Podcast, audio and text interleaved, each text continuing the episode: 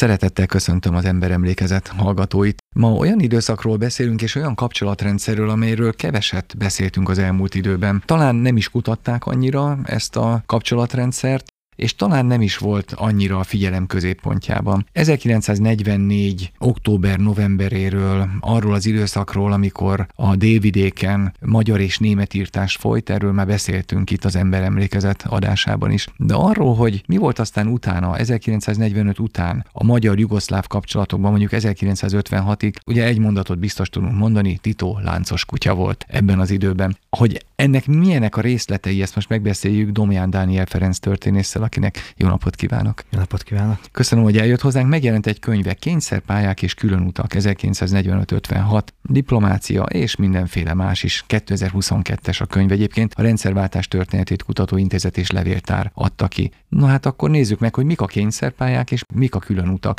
Magyarország nem nagyon volt külön utas, itt a külön út Titóra vonatkozik, ugye? Igen, igen. Mindenféleképpen, hogyha megnézzük a jugoszláv-magyar kapcsolatokat, két nagyon különböző pályát látunk. 1945 után Jugoszláviában nagyon hamar kiépült egy sztálinista kommunista rendszer, míg Magyarországon volt bő három év, amikor egy esetleges realitása még volt annak, hogy Magyarország külön utat járhat majd, egy Moszkvától külön utat. Jugoszláviát, ugye jugoszláv partizánok szabadították föl, tehát ott volt egy úgymond önfelszabadítás, Magyarország pedig a háború vesztesei közé tartozott, teljesen másik oldalon fejeztük be a háborút Jugoszláviával. Jugoszláviában a titói kommunizmusnak nevezzük így, volt egyfajta legitimizációja, még hogyha ez elsőre talán furcsának is hangzik, de ők már a 45-ös választást megnyerték, Igaz, hogy ott is voltak csalások természetesen, de ha összevetjük a 45 utáni magyar választásokkal, ahol ugye a kisgazdapárt nagyon szép eredményeket ért el először, akkor azt látjuk, hogy Magyarországra rá lett erőltetve ez a fajta ideológia Moszkvából. A kényszerpályák és különutak elnevezést azért kapta a könyvem, mert 1945-től kezdődően, itt először is határozzuk meg azt, hogy 45 és 48 között, amit többen koalíciós korszaknak is hívnak, véleményem szerint nem volt realitása egy önálló Magyarország létrejöttének, bármennyire is próbáltak rajta dolgozni politikusok, ez nem volt reális lehetőség, és Magyarország ezért egészen 1990-ig egy Moszkva által kényszerpályán mozgott.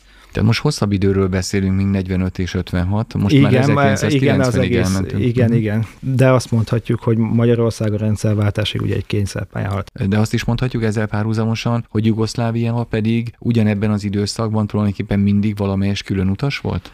Nem. 45 után a leggyorsabban, mint említettem, ez a sztálinista típusú rendszer, ez Jugoszláviában alakult ki. A későbbi Komén folyamat a tájékoztató irodának a központja is Belgrádban volt. A szocialista tömbön belül Titóra nagyon, a szabad jelent mondanom, felnéztek a kommunista vezetők, Tito a térség vezetője szeretett volna lenni.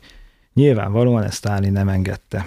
1948-ban Stálin és Tito között kiéleződött egy nevezük hatalmi harcnak, ugyanis Tito az albán kommunisták fölött bábáskodott, a görög partizánoknak segítséget nyújtott, illetve a bolgár Dimitrovval egy bolgár föderáció tervén dolgozott. Nyilvánvalóan Sztálin nem engedhette, Sztálinból egy van, és szerette volna az egész szocialista blokkba egy is marad. Ezért 1947-48-tól kezdődően Sztálin és Tito között beindult egy harc. 1948. júniusában a jugoszláv kommunista pártot úgymond kiátkozták, kizárták a, a Kominformból, és ezek után elindult egy külön út felé, hosszú ideig tartott ez az út, amíg megtalálta Tito, de sem a nyugati blokkhoz, sem a keleti blokk mellett nem akarta magát elkötelezni. Kizárták a jugoszláv kommunista pártot a Kominformból, nagy megdöbbenést okozott a jugoszláv vezetőkbe, Milovan Gyilász például találkozások Sztálin című művében említi is, hogy először magukba keresték a hibát. Lehetséges, hogy tényleg igaza van Sztálinnak, és hogy ők értelmezik rosszul a kommunista ideológiát, aztán szép lassan rájöttek, hogy ők értelmezik jól ezt az önigazgatást, és Sztálin, tehát a, a Szovjetunió pedig letért a valódi marxi lenin kommunista útról. Ezt követően igaz, hogy Tito az amerikaiaktól kapott segítséget, tehát Titót felszínen tartották, azonban azzal is tisztában voltak, hogy Tito kommunista, és nem is fog változni. nem fog ő egy teljes mértékben független ország lenni.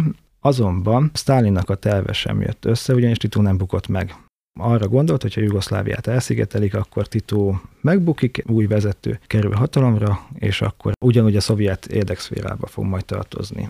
Ez nem sikerült. A magyarokkal viszont ugye nyilván emiatt megromlott a viszony. Igen, hát akkor térjünk hát erre, hogy milyen ebben az időben Jugoszlávia és Magyarország viszonya. A Tito láncos kutya megfogalmazás az ezek szerint már 1948 utáni időszakra tehető. Igen. De akkor nézzük meg ezt 44-től. Ugye 44 október-novemberében tényleg volt egy népírtás a délvidéken. Mondhatnánk azt is, hogy a 1990-es évek délszláv háborúja előtti utolsó nagy népírtás volt Európában, amelyet azonban akkor a politika és sokáig a történetírás is egyszerűen elhallgatott. Ez tulajdonképpen napjainkban kerül csak nyilvánosságra. Még most sem tudjuk a pontos számokat, de 20 és 40 ezer közé teszik azoknak a magyaroknak a számát, akiket ebben a népírtásban megöltek. Ez azért egybekapcsolódott azzal, hogy próbálták dészlávosítani ezt a területet, tehát a németeket is ugyanígy elüldözték és megölték ezen a területen. Ez például bármilyen módon előjön-e a következő időszak kapcsolatrendszerében? Emlegetik-e magyar politikusok, délszláv politikusoknak ezt a témát? Nem, erre ez a rövid válasz, hogy nem. Nagyon meglepődtem magam is, amikor a levéltárban átnéztem ezeket a korszakra vonatkozó dokumentumokat. Ami érdekes, hogy a jugoszlávok emlegetik föl a hortista rémtetteket, tehát ugye itt az újvidéki razzia, ahol körülbelül 3300 szerb és zsidó civilt megöltek, tehát tény, de ugye ennél nagyságrendekkel nagyobb volt a 44-45-ös magyar és német lakosság elleni vérontás. Van még egy különbség, azt hiszem, hogy Hortiék azért az újvidéki razziának a bűnöseit bíróság elé állították. Természetesen. Míg a 44-es lévidéki népírtásért felelősséget soha nem állították bíróság elé, sőt, jutalmat kaptak. Igen, még ezen kívül is van különbség, ugyanis az egy az katonai túlkapásnak nevezhető a magyar, tehát az újvidéki razzia, amíg 44-45-ben azért ott a civilek is bekapcsolódtak ebbe a népírtásba. Olvastam Vásza Csubrilovicstól egy levelet, amelyet Titónak írt pont ebben az ügyben, hogy itt az idő, most lehet leszámolni a németekkel és magyarokkal, tehát mondhatjuk, hogy tervezett is volt. Igen, hogy a vajdaság délszláv jellegét erősítsék.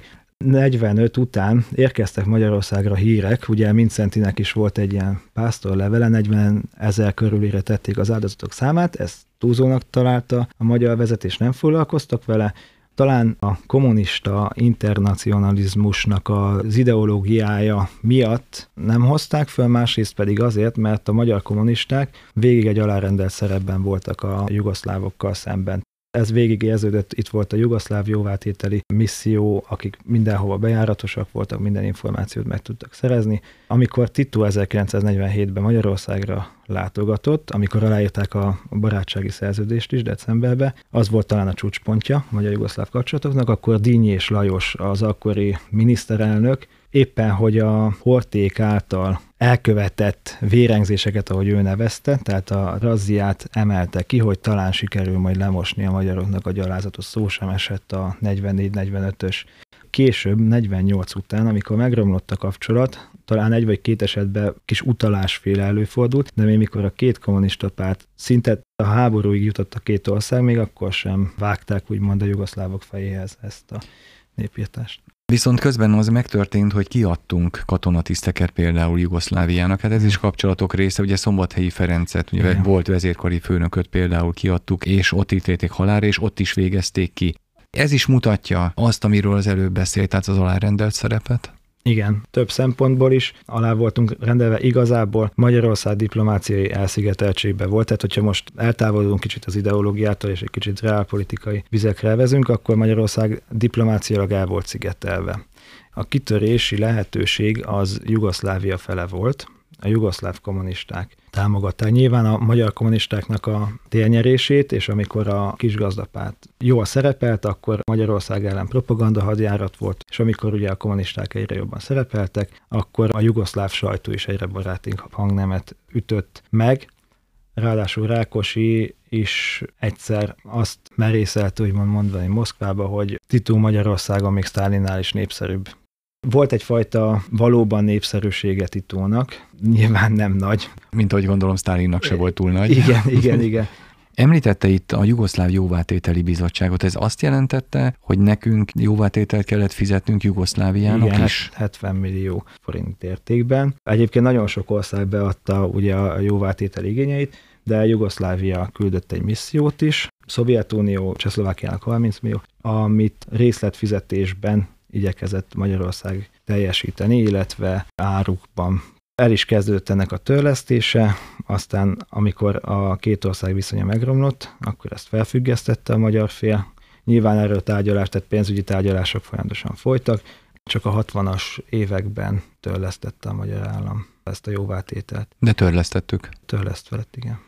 Ez már a kényszerpályák része, gondolom, tehát nem tehettük meg, hogy nem törődünk ezekkel az igényekkel. Ez a békeszerződésnek része volt ez a jóvátétel? Igen, igen. Nyilvánvalóan Magyarország nem volt abban a helyzetben, hogy önálló döntéseket hozzon.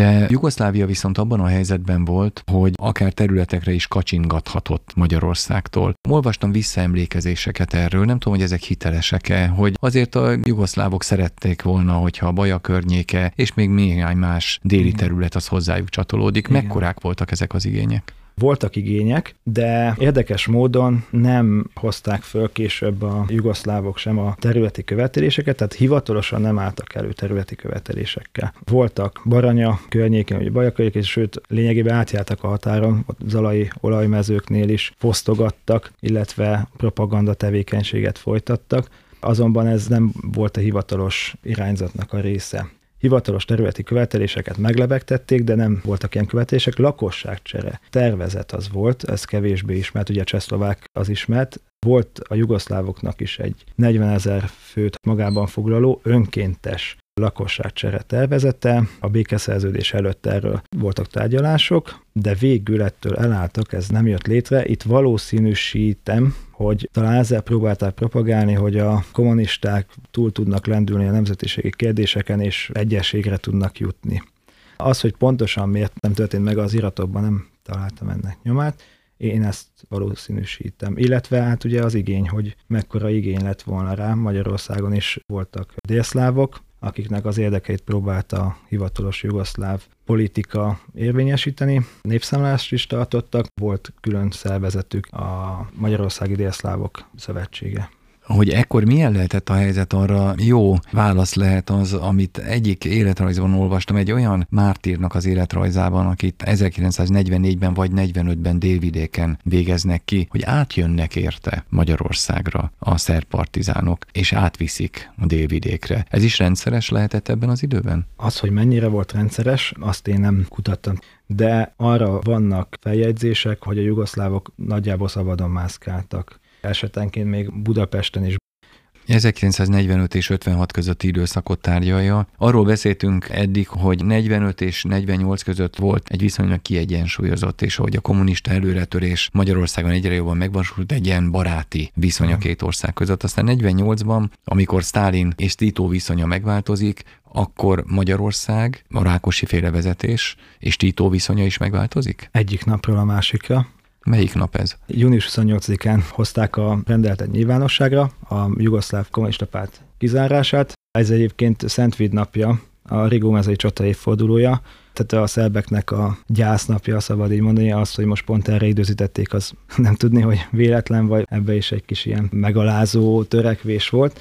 Utána júliusban már Rákosi úgy nyilatkozik, hogy titóik elárulták a kommunista internacionalizmust, utána körülbelül másfél hónapra rá már egy Milos Moics nevű fiatal délszlávot meggyilkolnak Budapesten, aminek a szálait próbálják visszafejteni, ebből igyekeztek egy pert kreálni, Tito pert, valószínűleg, de akkor még nem volt érett az idő, még nem volt felfuttatva ez a Tito propaganda. Próbáltak rámutatni arra, hogy a magyarországi délszlávok között is van egyfajta ellentét, akik támogatják a titói politikát, illetve akik elítélik.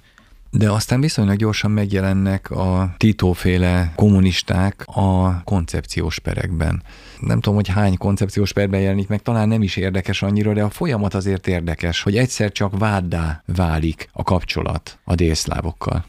A Rajkper, most akkor nevezzük nevén talán a legnagyobb ilyen pert Magyarországon, volt a Kostov per Bulgáriába, illetve Albániába a Kocsi Zodze elleni per. Teljes mértében egységes volt a szocialista blokk ilyen szempontból. A Rajkperről rettentően sok anyag készült, és nagyon sokan kutatták. Én a Rajkperrel kapcsolatban azt mondanám, hogy ott volt egy belügyi vonal, a Rajk elleni vonal, és utána jelent meg a jugoszláv vonal, mint vád. Ugye a harmadrendű vádlott volt az a Lazar Brankov, aki emigrált a budapesti jugoszláv nagykövetségről, tehát Magyarországon maradt, majd ő a harmadrendű vádlottként, mint egy titót ültették föl a vádlottak padjára.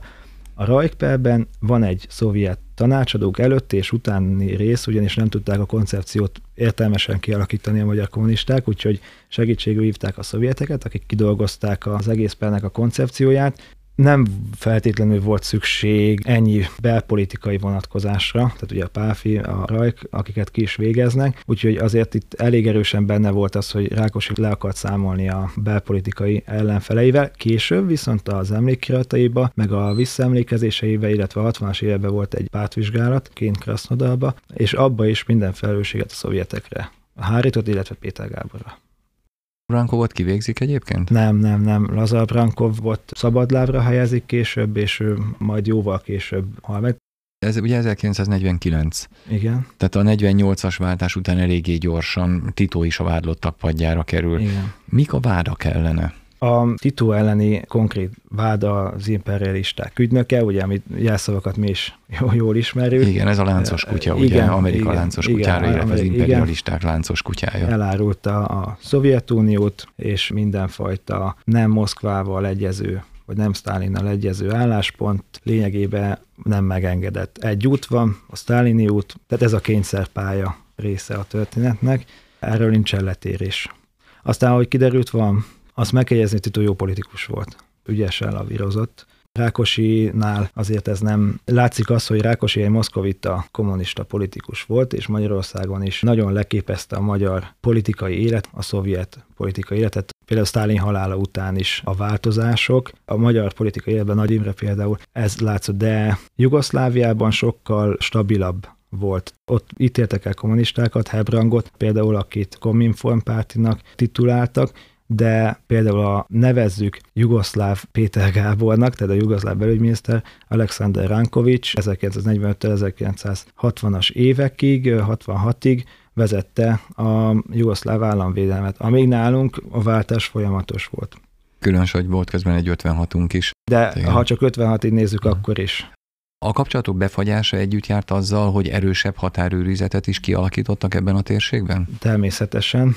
Az 1950-es évektől kezdve kiépült a jól ismert déli védelmi vonal, Aknazára, illetve nem épült ki, elkezdett kiépülni, de aztán az 50-es évek közepére, mikor már okafogyottá vált, akkor félbehajták, ez rengeteg pénzt nem isztett föl. Ami viszont ennél szomorúbb, ha szabad így fogalmaznom, az a 15 kilométeres hatásáv volt, ahonnan a nem megbízható egyéneket kitelepítették. Oda csak különleges engedéllyel lehetett behajtani, vagy ott tartózkodni a határtól 15 kilométerre. Ez azért sok emberi szenvedést hozott magával. De hát úgy kezelték ezt a térséget, mint hogy a nyugati határszélt kezelték. Igen, igen, igen, igen. Volt átjárás, mert azért az ügynökök jártak át, jártak, keltek a határon nyilvánvalóan, vannak ebben változások ebben a viszonyban? Ugye említette itt már Nagy Imre hatalomra kerülését 1953-ban, az például hoz ebben a viszonyban valami változást?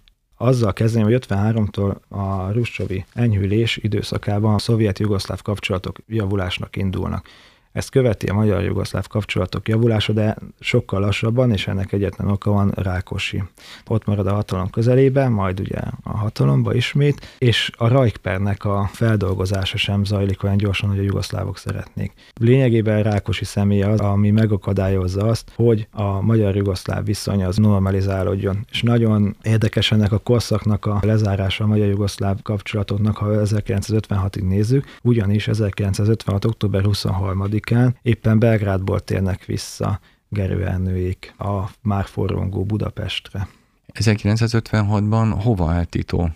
Első napokban támogatta akkor általa még reformkommunista mozgalomnak tekintett eseményeket, Aztán a későbbiekben a köztársaságtéri események hatására, illetve miután már ennek volt egy nemzeti jellege a forradalomnak, azután azért kihátrált ennek a támogatása mögül. Ruscsovék az összes szocialista országot körbejárták, hogy bejelentsék, hogy Magyarország ellen támadást indítanak. Titót is megkérdezték a második, a harmadik a éjszakáján, aki jóvá hagyta ezt a támadást Magyarország ellen. Kádár János szemét is ő preferálta Münich Ferenc helyett. Mindezek mellett azért a menekülőket ők nem internálták, hanem biztosítottak nekik táborokat, és aztán a továbbjutás nyugatra? Igen, Titónak az 1956-tal kapcsolatos hozzáállása azért egy nem teljesen egyértelműen letisztult kép, mert támogatta volna egy reform kommunista magyar vezetést, de Magyarországról is volt egy vád, hogy Titóék szervezkedtek 1956-ban, tehát azért ez a későbbi magyar-jugoszláv kapcsolatokat is beányékolta, de hát a későbbiekben már aztán a 70-es, 80-as években ugye Kádár Jánossal normalizálódtak ezek a kapcsolatok. Köszönöm szépen a beszélgetést, Köszönöm önöknek szépen. pedig köszönöm a figyelmet. Kedves hallgatóink, az elmúlt percekben Domján Dániel Ferenc történésszel beszélgettünk a magyar-jugoszláv kapcsolatokról, 45 és 56 közötti időszakról főleg, de kitekintettünk egy kicsit elé és egy kicsit utána is. Abban reménykedem, hogy egyszer folytatni tudjuk majd így a 21. századig, hogyha tovább folytatja ezt a kutatást. Még egyszer köszönöm, hogy eljött hozzánk. Szépen. Önöknek pedig köszönöm a figyelmet, ha tetszett az ember emlékezet, akkor keressék továbbra is a fájmegosztó portálokon. Horváth Szilárdot hallották viszont hallásra.